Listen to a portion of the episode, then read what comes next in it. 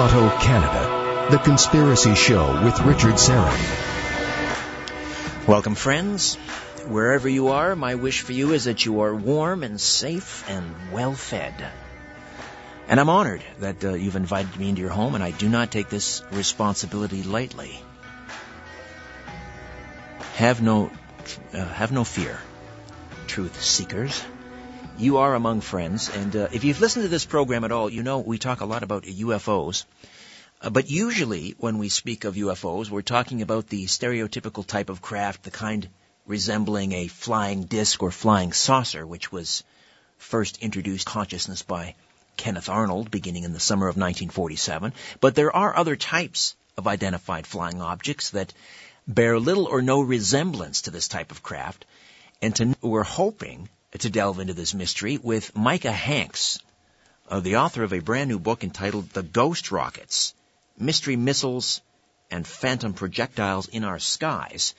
And uh, Tim in the uh, other studio is trying to reach Micah, uh, who is supposed to be waiting by the phone, and we're not.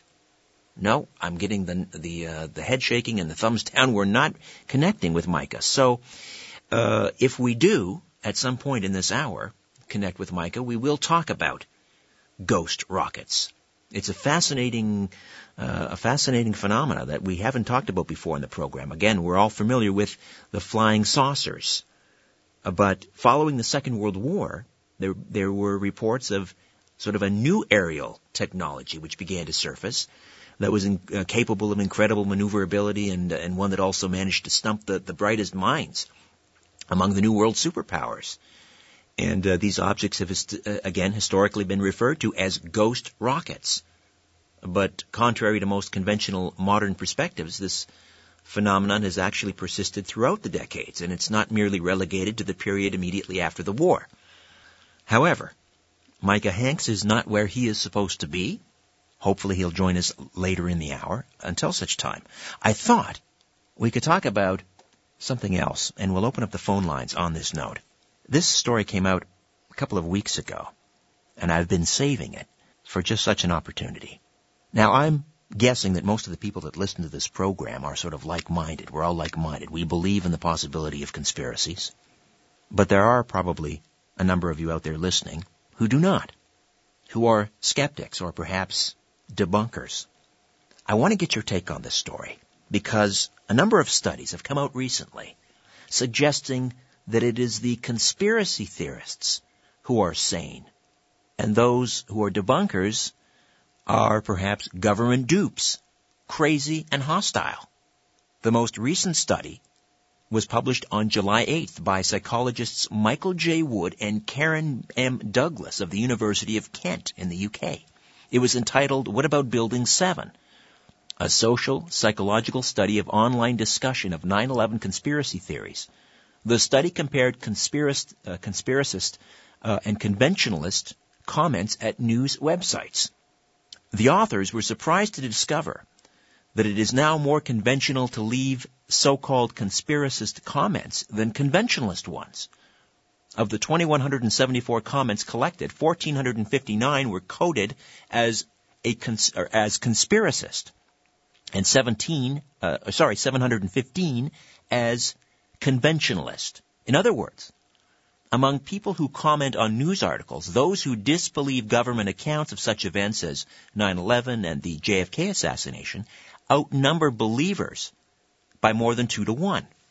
That means it's the pro-conspiracy commentators who are expressing what is now the conventional wisdom, while the anti-conspiracy commenters are becoming a small, beleaguered minority and perhaps because of their supposedly mainstream views no longer represent the majority, the anti-conspiracy commenters often displayed anger and hostility. The research showed that people who favored the official account of 9-11 were generally more hostile when trying to persuade their rivals. Fascinating. Additionally, it turned out that the anti-conspiracy people were not only hostile, but fanatically attached to their own conspiracy theories as well. According to them, their own theory of 9-11, a conspiracy theory holding that 19 Arabs, none of whom could fly planes with any proficiency, pulled off the crime of the century under the direction of a guy on dialysis in a cave in Afghanistan, was indisputably true. The so-called conspiracists, on the other hand, did not pretend to have a theory that completely explained the events of 9-11. For people who think 9-11 was a government conspiracy, the focus is not on promoting a specific rival theory, but in trying to debunk the official account. In short, this new study by Wood and Douglas suggests that the negative stereotype of the conspiracy theorist as a hostile fanatic wedded to the truth of his own fringe theory accurately describes the people who defend the official account of 9-11 and other conspiracies, not those who dispute it. Would love to get your take on this. Again, a new study suggesting that it's the conspiracy theorists out there who are sane, and those who are wedded to official accounts of certain historical events, are government dupes, crazy, and hostile, flipping the whole thing on its head. Additionally, the study found that so-called conspiracists discuss historical context, such as viewing the JFK assassination as a precedent for 9-11, more than anti-conspiracists. It also found that the so-called conspiracists do not like to be called conspiracists or conspiracy theorists. Both of these findings are amplified in the new book Conspiracy Theory in America by political scientist Lance DeHaven Smith, which was uh, published earlier this year by the University of Texas Press. Professor DeHaven Smith explains why people don't like being called conspiracy theorists. The term was actually invented and put into wide circulation by the CIA to smear and defame people questioning the JFK assassination. That's actually a true story. The term conspiracy theory or conspiracy theorist was created by the CIA to smear and defame people questioning the JFK assassination. So in other words, people who use the terms conspiracy theory and conspiracy theorist as an insult are doing so as the result of a well-documented, undisputed, historically real conspiracy by the CIA to cover up the JFK assassination. That campaign, by the way, was completely illegal, and the CIA officers involved were criminals. Because, as you may be aware, the CIA is barred from all domestic activities. Yet they routine, routinely break the law to conduct domestic operations ranging from propaganda to assassinations. DeHaven Smith also explains why those who doubt official explanations of high crimes are eager to discuss historical context. He points out that a very large number of conspiracy claims have turned out to be true, and that there appear to be strong relationships between many as yet unsolved state crimes against democracy. An obvious example is the link between the JFK and RFK assassinations, which both played or paved the way for presidencies that continued the Vietnam War. According to DeHaven Smith, we should always discuss the Kennedy assassinations in the plural, because the two killings appear to have been aspects of the same larger crime.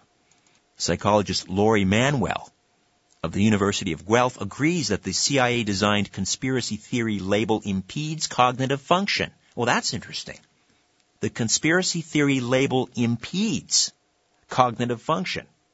She points out in an article published in American Behavioral Scientist in 2010 that anti-conspiracy people are unable to think clearly about such apparent state crimes against democracy as 9-11 due to their inability to process information that conflicts with pre-existing belief.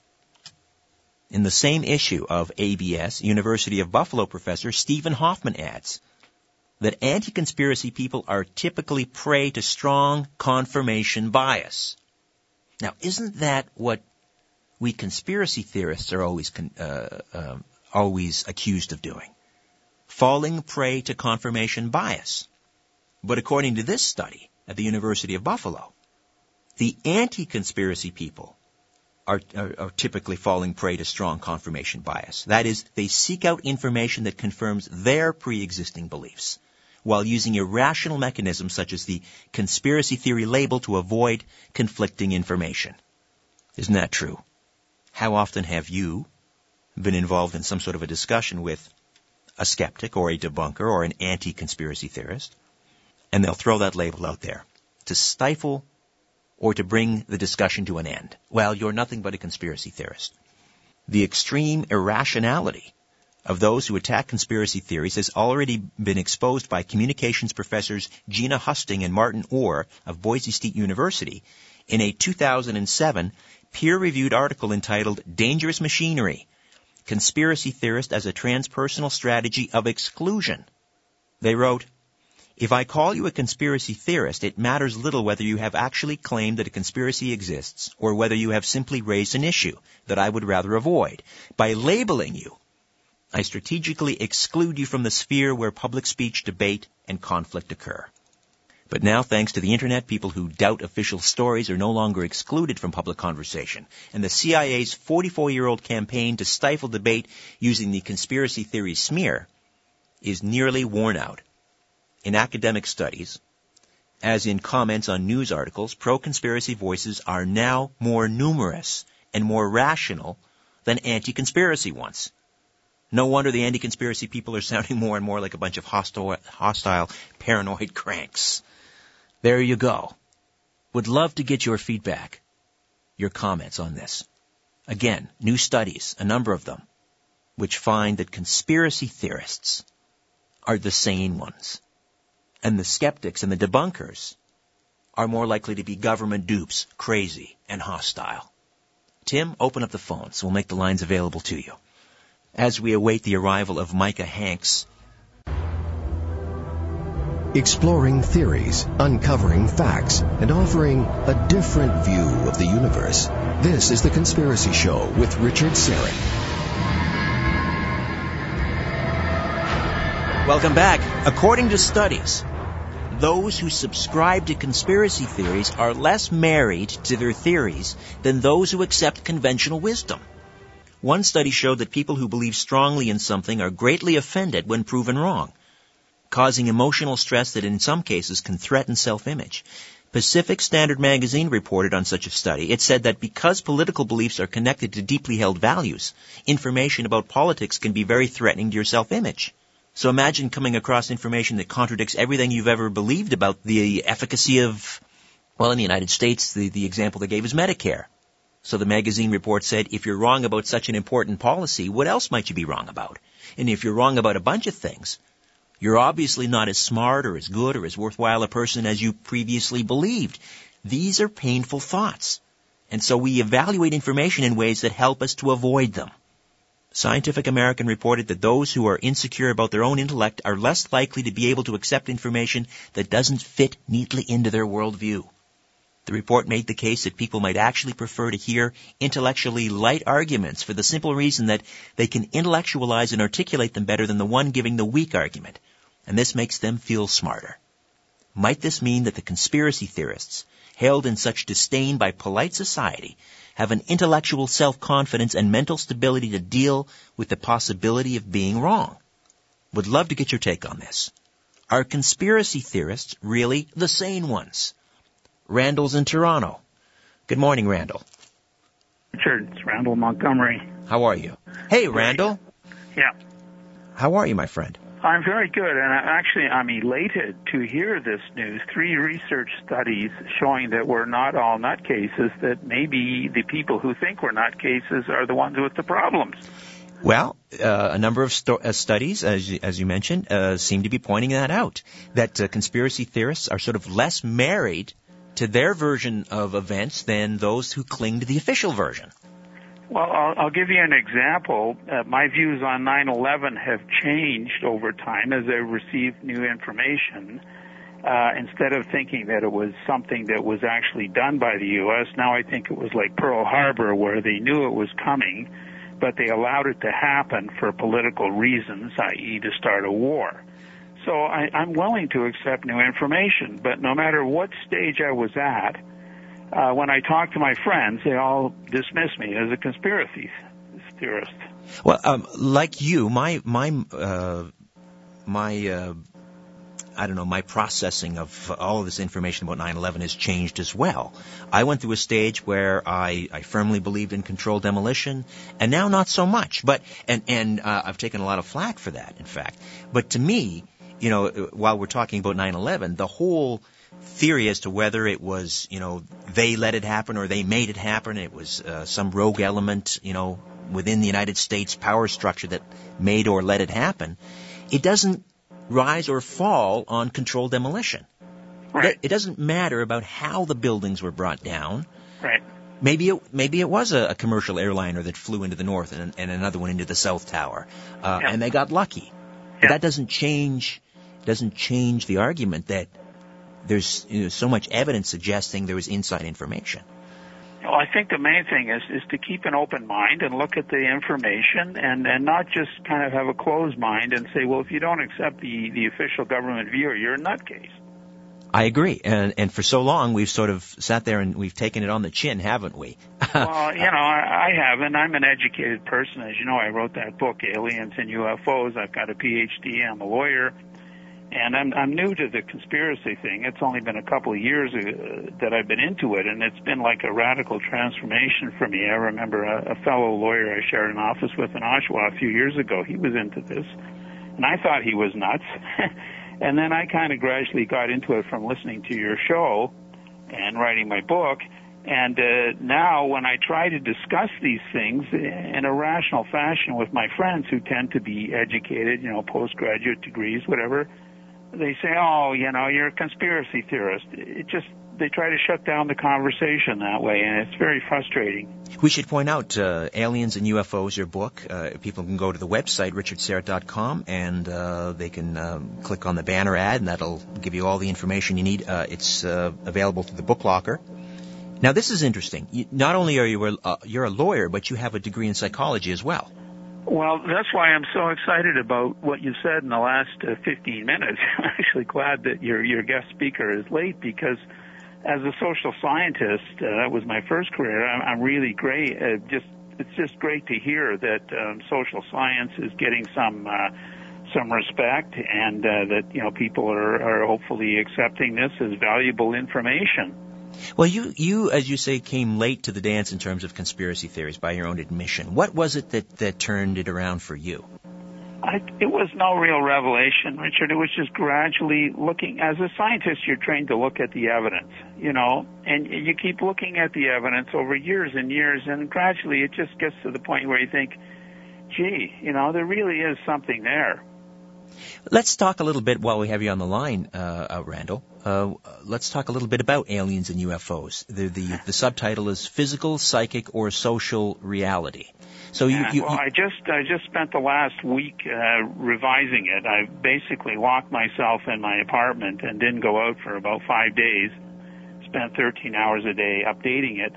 Partly because of you, because you publicized that UFO truth event that was happening in Toronto with Richard Dolan and our, our former Minister of Defense yes. uh, from the Trudeau era, and I thought, well, I've got no excuse not to go because it's right here in Toronto. And I went there, and it was inspirational for me. I got really uh, super motivated, and so I went to my U.S. apartment and uh, didn't leave uh, didn't leave the apartment for five days updating it. And I, I read Richard Dolan's books, and uh, you know they're very very uh, full of facts and very informative. So, Paul Hellyer, of course. Um, right. You know, this this is an interesting point that I've been telling all my friends. The mainstream media portrayed Hellyer as a nutcase. Uh, it, I read some, been reading mainstream media stuff about him for the last few years, and it talks about oh he thinks there's four types of aliens, and they just portray him as a nut. Well, when I heard him speak, he barely mentioned UFOs. He was extremely uh, articulate and educated and impressive, and he mainly talked about economics. Yeah, well, people. he, he mainly talked about economic solutions for our society, and there's a million unemployed youth in Canada, and and how in 1939, when the war started, the economy turned around, and how the Federal Reserve and the Bank of Canada used to be part of the government. They're not now. I wished I had been able to record that. It was such a, a, a brilliant speech. It was only 15 or 20 minutes, and I thought, wow, this shows you how the mainstream media can can prejudice people. That, that you know, when I went there, I thought, well, this this guy is very old and he's lost it and he's turned into a nutcase. And then when I actually heard him speak, I was extremely impressed. Well, uh, people forget, you know, he was one heart a, a, beat away from being prime minister. He was deputy prime minister under Trudeau, and of course, longtime defense minister. Uh, not necessarily the most popular defense minister. He, I think he made some uh, some decisions that were not correct. You know, dividing the armed forces into three separate, uh, three s- separate sort of you know, uh, divisions or what have you, Army, Navy, Air Force. Or, uh, sorry, unifying them under, uh, unifying, unifying it rather under under one sort of umbrella, taking well, away the identity. Of on on the surface, you know, it doesn't sound like a stupid idea at all, really. Well, I, I suppose you know we could argue back and forth about that, but. Um, um, anyway, it, it, it's we'll have to have you on, and we'll do a we'll okay. we'll do a complete hour on on uh, on the books uh, on on the book UFO uh, or aliens and UFOs, and I appreciate you calling in tonight, Randall. Well, thanks. And uh, I put some hard copies at Patrick White's bookstore, Conspiracy Culture, on Queen Street in Toronto. So, because uh, a friend of mine ordered one from Richmond Hill, and he had to pay seventeen dollars and fifty cents postage from the U.S. So I thought, well, that's no good. So I'll, I'll make it available to people in the GTA a lot cheaper. All right, and I see the forward is written by Nick Pope. So, uh, uh, be, look forward to reading that. Yes. Thanks, Richard. Okay, Randall Montgomery, aliens and UFOs. All right. Uh, next up, we have is it Darlene from Toronto? Hey, Darlene. Darlene. Is Darlene there? Yes. Hi there. Welcome to the Conspiracy Show. Good morning. Good morning. I just have a question. Uh, you did something last week on eight bankers, and you said there were as many as 20? Well, uh, there have been a number of suspicious uh, uh, banker deaths. Um, I believe the mainstream media has reported on maybe four or five or six of them. Uh, but Gerald Celente recently wrote, and he said the number may be as high as 20. These are bankers that have died under very mysterious circumstances. They've been, some of them have been ruled suicides, uh, and these are largely bankers that are uh, involved in foreign exchange uh, or the forex, uh, currency, foreign exchange currency traders, and have ties to J.P. Morgan. And all of a sudden, they started jumping well, off buildings. From, from the last week, I think I'm not sure there were two more, so that might make it ten. But when they say that there's like from from the time of your last show till today, I think there were two more, and um, I can't see anything on the 20. Is there any uh, website that tells about all 20 and maybe shows more information, more pictures on these people? You know, more about their backgrounds. Well, let me uh, Um, let me find the story. It was literally just show J.P. Morgan, and that's all they show. They don't show anything else about the um, personal backgrounds, and not all of them were necessarily in the financial sector. They just seemed to me to be extremely wealthy people. Uh, well, the ones that uh, that the uh, the biographies of the the um, individuals that died that I read, I believe most of them were in the financial but uh, financial end of things. They were foreign exchange traders, uh, or they had some some immediate tie to uh, to J.P. Morgan or some other you know um, the, major the very bank. Suspicious one was the one in uh, Colorado, and they thought maybe it was a homicide because of the manner in which the This was the individual that, that was found with a nail uh, Yeah. was killed by the nail gun or something. Yeah. yeah they they suspect, and he wasn't necessarily with the uh, as you said the uh, financial sector. He he had something to do with was it more real estate, but not necessarily. That's why I thought maybe if they looked to wealthy people, not necessarily in the banking is usually where most of the wealthy people are, but they seem to all be wealthy people. Where do you find out about the original 20 though?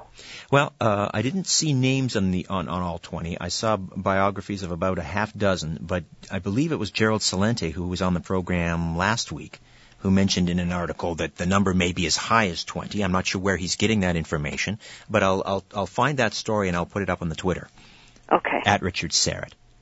All right. Thank you. Appreciate your call tonight, Darlene. Thank you. Thank you. Bye-bye. Bye bye. All right, uh, we can talk about just about anything uh, if you'd like, but I, I would like to get back to this interesting uh, a study, or it's actually a number of studies that have come op- out over the last couple of years, and uh, some more recently, and that is that it's possible that the conspiracy theorists, people like you, me maybe, people that listen to this program, we might be the sane ones. According to studies, those who subscribe to conspiracy theories are less married to their theories than those who accept conventional wisdom. One study showed that people who strongly believe in something are greatly offended when proven wrong, causing emotional stress that in some cases can threaten their self-image.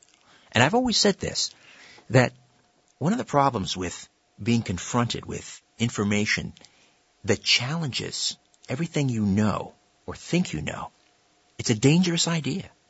It deconstructs your reality. It's like having the, a rug pulled out from under your, under your feet. And so what do we do? What happens? Our basic instinct of self-preservation kicks in. And so we want to avoid that ugly truth, that reality. And that's what these studies are suggesting. That this is the reason that people cling to the official version of events.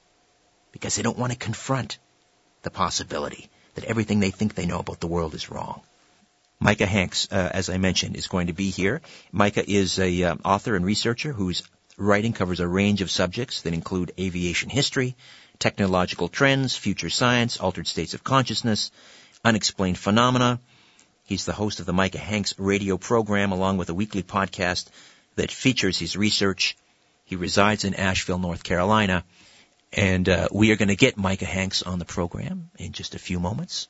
Back with more of The Conspiracy Show. My name is Richard Syrett. Loose lips sink ships, and sometimes corporations. Got something to say? Call Richard Syrett now at 416-360-0740. Following the Second World War, reports of an unidentified new aerial technology began to surface that was capable of incredible maneuverability and one that first managed to stump the brightest minds among the New World superpowers. These objects have been historically referred to as ghost rockets. But contrary to most conventional modern perspectives, the phenomenon has persisted throughout the decades and is not merely relegated to the period immediately after the war. Does a source exist beyond these phantom rocket technologies today? And if so, what is it? Micah Hanks joins us to tell us more, the author of The Ghost Rockets. Hey, Micah, how are you? Hey, Richard, how are you? Not too bad, thank you, my friend. I'm glad we found you and finally connected. Uh, well, I'll tell you, it's been an interesting night here in the Gralien bunker because uh, while the power's working, the phone lines are apparently off. Didn't realize this. The internet is off. Uh, I've never had anything quite like this happen before. Maybe somebody doesn't want me talking about this. Who knows? That's what, what I was uh, wondering myself. Maybe we're not supposed to be talking about uh, ghost rockets. Well, uh, as you mentioned in the book, we tend to believe that people started noticing these phantom projectiles and phantom missiles just after the Second World War. And a lot of these sightings came out of places like Finland and Sweden. What's that all about? First of all, what do you mean by a ghost rocket? We're not talking about the Kenneth Arnold flying saucer here, are we? We're not talking about a Kenneth Arnold flying saucer. You know, the ghost rockets actually predate Kenneth Arnold's observation of what he initially described as being what he thought were maybe some sort of military aircraft over Washington State in 1947. He described the locomotion as being like a saucer skipping across the water because it was an erratic kind of a flight that they tended to exemplify, I guess, when he watched these things. He couldn't really put a, a finger on what exactly he was seeing. So those, of course, became the flying saucers, which really described the locomotion more than the actual shape of the craft. A year before that, in Sweden and all over parts of Scandinavia, in truth, there were reports of these objects that, uh, in, in general terms, really resembled rockets. And so a lot of folks were really concerned about this because what we knew was that the Germans had been developing rocket technologies throughout the Second World War. And of course, some of the best rocket scientists later came to work Huntsville, Alabama for not just the Allies, of course, but also some went to work for Russia just as well. So when we start hearing reports after the war of rockets that no one can account for that are seen over the neutral countries of Scandinavia, people naturally got a little concerned about that. And these were historically, Richard, what we call the ghost rockets. And I use that term in this book because I think it effectively defines not just what began as the ghost rockets in 1946, but in ufological terms, we're also using a term that is familiar to UFO researchers and who people who have continued to document this phenomenon, whether it be the reports of what are described as disks or saucers, or what are described as these large triangles that we continue to see today. In the book, I continue to observe throughout the years reports of rocket or missile-like UFOs that are seen decades following the 1940s encounters with those initial ghost rockets that actually predated, in modern UFO terms, the saucers that Kenneth Arnold reported. Micah Hanks is uh, with us, the author of The Ghost Rockets, Mystery Missiles, and Phantom Projectiles in Our Skies. Is it a mistake, Micah, uh, to sort of lump the ghost rocket phenomena in with other sort of unidentified flying objects or the, the UFO phenomena? Is it a mistake to sort of bunch them together? Yeah, I, I don't really know that it's a mistake. I think that the, the important thing to remember about UFO is, you know, and this is so obvious that it seems elementary, and yet I think it's often overlooked. UFO simply means unidentified flying object. Edward Ruppelt, who was the first gentleman to actually oversee the Project Blue Book under the Air Force in the 1950s, I think beginning in around 1953. Um, Ruppelt, of course, is the man who had coined that acronym. He didn't like flying saucer because flying saucer, in terms of the description of the object, didn't fit all UFO reports, and he wanted a more general term, something that was a little more ambiguous. Unidentified flying object simply means that there's an object seen that is unidentified and it appears to be flying. Now, the ghost rockets, again, even the modern reports of objects that appear to be missile or torpedo or sometimes described as being rugby ball shaped, these objects are indeed UFOs in the proper usage of that term. And I don't think it's wrong to call them UFOs or to consider them alongside of the UFO reports. But what I have found, and a lot of people ask this, they say, well, look, you've got to think that there's something. You can't be so unbiased about this that you won't make a definitive statement. What are these ghost rockets? If I had to liken them to something in modern terms, I would say that they're a lot like drones that we hear about. But they've apparently existed for decades and decades. And while they are indeed UFOs by definition, they may not be quite like the UFOs that we're used to hearing about, the flying saucers and the triangles and the like. Well, yes, these have, by all accounts, uh, you know, uh, smoke trails, uh, you know, coming uh, after uh, the initial sighting. Uh, these smoke uh, trails blazing across the sky. Seeing that they the, the, the sightings, many of them came shortly after the war. What's to distinguish them from, let's say, a a V1 or a V2 rocket, which the United States went on to develop after the Germans, uh, you know, based on uh, recovered German technology? Why couldn't these things simply have been V1 or V2 rockets? Well, see, I think that in some instances we have to look at that. We have to take that into consideration. It seems likely that immediately following the war and immediately following the capture of German rockets, not just technologies, but also some of the scientists who were behind that technology, it seems likely that these rocket technologies were being perfected and being tested. And sure, there may not have been an official explanation given for who or why they would have been tested, but it seems only logical to assume that there was probably a human component behind that, and it had to do with captured technology. But by the same token, when we look at some of the more intriguing rocket reports, and especially those that that follow the ghost rockets of the 1940s, you know, there are a lot of reports of these objects that don't leave vapor trails or, or jet trails, and a lot of these things are doing really strange things, like you know, making an abrupt 90 degree turn in in midair, which is a little more in keeping with the kind of exotic technology described in some of the UFO literature. And so I can't help but look at this and, and wonder well, again, as other researchers have commented on this, Jerome Clark and a lot of great Fortean and UFO writers of the years, we're looking at something that at once resembles technology that we know to possess and that we know to exist, and at the same time behaves entirely unlike anything that we've ever seen. And that is indeed a bit of a conundrum, and that's the only thing that I can think that should be mentioned in relation to these ghost rocket technologies is that while they appear very much like something that we can account for. And I'm, again, more of the mind that these are indeed a terrestrial technology in most circumstances. They nonetheless bear a lot of traits in terms of their, their, their behavior and their erratic flight paths and the like that, that are a little less easy to account for in terms of technology that we either know to exist or would expect to exist even on the clandestine level. All right, Micah Hanks stays with us, the Ghost Rockets, and we'll uh, discuss further when the Conspiracy Show continues right after this.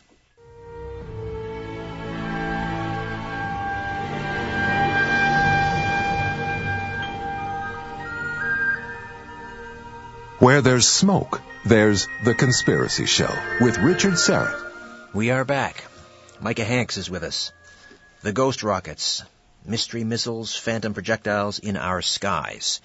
there seems to be an aquatic connection here where many of these projectiles or missiles are seen sort of falling out of the sky and invariably into a large body of water. Tell me about that. Ivan Sanderson, the Fortean researcher, he was best known because of his uh, background in zoology as a cryptozoologist, a person who studied alleged reports of creatures like Bigfoot, things like that. He also took a very serious interest in ufology. And he had noted the fact that in many of the 1946 Swedish ghost rocket accounts, rather conveniently, these objects appeared to have fallen into lakes. And I say conveniently because, well, let's look at it from one of a couple of different perspectives. One, if we're a serious researcher and we're trying to uh, understand if there is indeed a technological, a physical technological component to all this, and these objects fall into lakes, explode, disappear, and we can never recover any shrapnel, that makes it very difficult for us to account for it in physical logistical terms. Uh, by the same token, if this is a phenomenon that is trying to conceal itself or operate, or if whoever's controlling it is trying to conceal it, they are able to possibly do so uh, with greater ease by steering these objects, if we want to consider them to be some sort of a remotely controlled drone or anything along those lines, into locations like large lakes where they are less likely to be able to be recovered with ease. And so I think that with the early ghost rocket reports, yeah, there were a lot of instances where these things were alleged, allegedly seen streaking across the sky and then they land into a lake or they explode into a lake. And subsequent investigation turned up no results. And this is the very reason why, and this is very important, that despite the fact that the Swedish government put together a panel of experts to officially investigate the ghost rockets and their origins, there was no scientific determination made as to what they were, where they were from, or who might be operating them. They couldn't account for it scientifically, and therefore they had to just chalk the entire thing up to war nerves. This was important because, of course, what we see here is before there was a term applied to this, like UFO or flying saucer, here we had the Swedish government investigating this phenomenon. In other words, we had the first official U.S. or it was the U.S. government, but it was a, a UFO group that was maintained by government that was investigating unexplained aerial phenomena, and they came to the same determination essentially that what we saw later in you know subsequent years, including the the RAND Corporation and the uh, University of Colorado UFO project, uh, i.e. the Condon report, they all came to similar determinations that we didn't have enough hard proof to back up that there was an actual phenomenon. That didn't mean necessarily that there wasn't a phenomenon, but there was this element to it that seemed to escape us. And if indeed these craft, whatever they were, were physical, their disappearance into locations like lakes made it a lot more difficult for people to be able to gather hard physical evidence to substantiate what they were hoping to try and study. Well, even with the UFO, the flying saucer phenomena, we have, you know, reports of debris fields, of course, Roswell being the most famous of those. There have been those who claim that they have recovered bits and pieces, uh, strange materials, the memory metal that you can crumple it up into a ball and it reforms and so forth. Are there any such claims when it comes to these phantom rockets or ghost rockets that people believe that they have actual physical material recovered from a crash? You know, it's it's difficult to say because I think that in in basic terms, when it comes to recovery of any kind of physical evidence of a crash like this, uh, again, when we look historically at the ghost rocket reports, uh, that was the initial problem that, that the researchers faced is that they did not have physical evidence, and it's important to point out in, in the in the broader terms of UFO research in general, because when we look at UFOs and the idea of UFO research, we're often faced with the potential for there to be some sort of a technology and something, again, that appears to be extremely exotic in its operation, and yet it also appears to be something that we can't put a finger on. We don't have, at very least in terms of what we know to exist on a conventional level, an actual UFO that's been recovered from a crash. Now, a lot of people would hear me say that, Richard, and say, "Oh my gosh, what are you talking about? Whatever happened at Roswell? You know, what are they keeping over there at Wright at Patterson Air Force Base? You know, what are the bodies that are being kept on ice?" And it's not entirely in the spirit of denouncing or, or you know excluding from the conversation those reports that I say that we don't have hard evidence, but I think that we have to, in terms of looking critically at what we know to exist and what we can truly account for fully, we don't have a lot of really good, really good factual historical data that seems to back up the idea that there are you know crash retrievals and things like that that our government are working with. That could be the possibility. And you know, on a program like the Conspiracy Show, we have to examine that conspiratorial angle as a possibility. But history does not tell us that that is precisely what has happened. We don't have scientific evidence that seems to back that up. We have individuals like John Alexander who've come and gone over the years and who maintain today that, well, you know, having worked in government, I can tell you resolutely I've tried and tried with the Advanced Physics Project to uh, to try and garner attention from intelligence agencies that might be interested in looking at UFOs and try and get them to take this subject seriously, and they simply won't. The government doesn't seem to be very interested in UFOs at all if if this is the case, if we begin to put this narrative together over time and we begin to look at it and take it for what it seems to be, it seems to be that we are dealing with what I think truly is a phenomenon, but that we have very little hard evidence to support, and that presents a real problem because continually people say, why does science ignore this? Why do they exclude this? Well, I think quite simply they want something that they can touch and turn in their hands and look at under a microscope, and we haven't gotten that yet. Whether or not there is something out there that exists along those lines, your guess may be as good as mine, but as far as you and I know and can account for, it doesn't exist. That's the official explanation, and therefore I think that's created uh, not only a lot of problems, but a lot of contentious debate in this field for years and years. As with the UFO phenomena, there seems to be a lot of sightings of these ghost rockets on the part of commercial airline pilots. You know, the most recent that comes to mind is actually a case that uh, was reported over, I believe, the UK just last summer. And again, I'd mentioned earlier during the interview uh, a report of a what was described as a flying rugby ball. essentially kind of a football-shaped object that was seen moving dangerously close to a commercial aircraft in flight. Now, um, this is not a unique case as far as my own research has shown. I think that uh, you know the British uh, news sources, I think the Guardian and the Telegraph had all talked about this, and of course, as more information came out, the altitude at which the aircraft in question, the commercial airliner, had encountered this alleged flying rugby ball, also described as a cigar-shaped or torpedo-shaped object. You know, this didn't seem to be something that uh, they could account for in terms of a natural phenomenon. It didn't appear to be a drone. The, the pilot that witnessed it said that this object, whatever it was, was appearing to travel so quickly and so directly toward them that he was bracing himself for a collision when he first spotted it, and that this thing must have literally missed his aircraft by just a few feet. Uh, this, again, is not something that you hear reported very frequently in mainstream news sources like this case had been. And you know, for people who'd like to to read more about that, at my website micahhanks.com, I've actually got a couple of articles that talk about that, um, along with some images and things like that. But you know, in in my research for the Ghost Rockets book, this is actually quite a common scenario where we find the data that backs up this this emerging narrative and the similarity between these reports is what's interesting. There is a website uh, that is actually a database that is maintained by NASA it's called the Aviation, Aviation Safety Reporting System. The Aviation Safety Reporting Program that it falls under, I think, was formalized in around maybe the late 1980s, and they began collecting data anonymously from people who were essentially reporting flight traffic dangers, uh, you know, things that would essentially present extreme danger for commercial pilots or for, you know, aviation professionals in other areas of of aviation. For instance, let's say if there's ice on a runway or there's a mechanical failure or something like that, you know, in a hangar, all these kinds of things would be reported anonymously so that it could remove the fear of repercussions from litigation and things like that from those doing the reporting.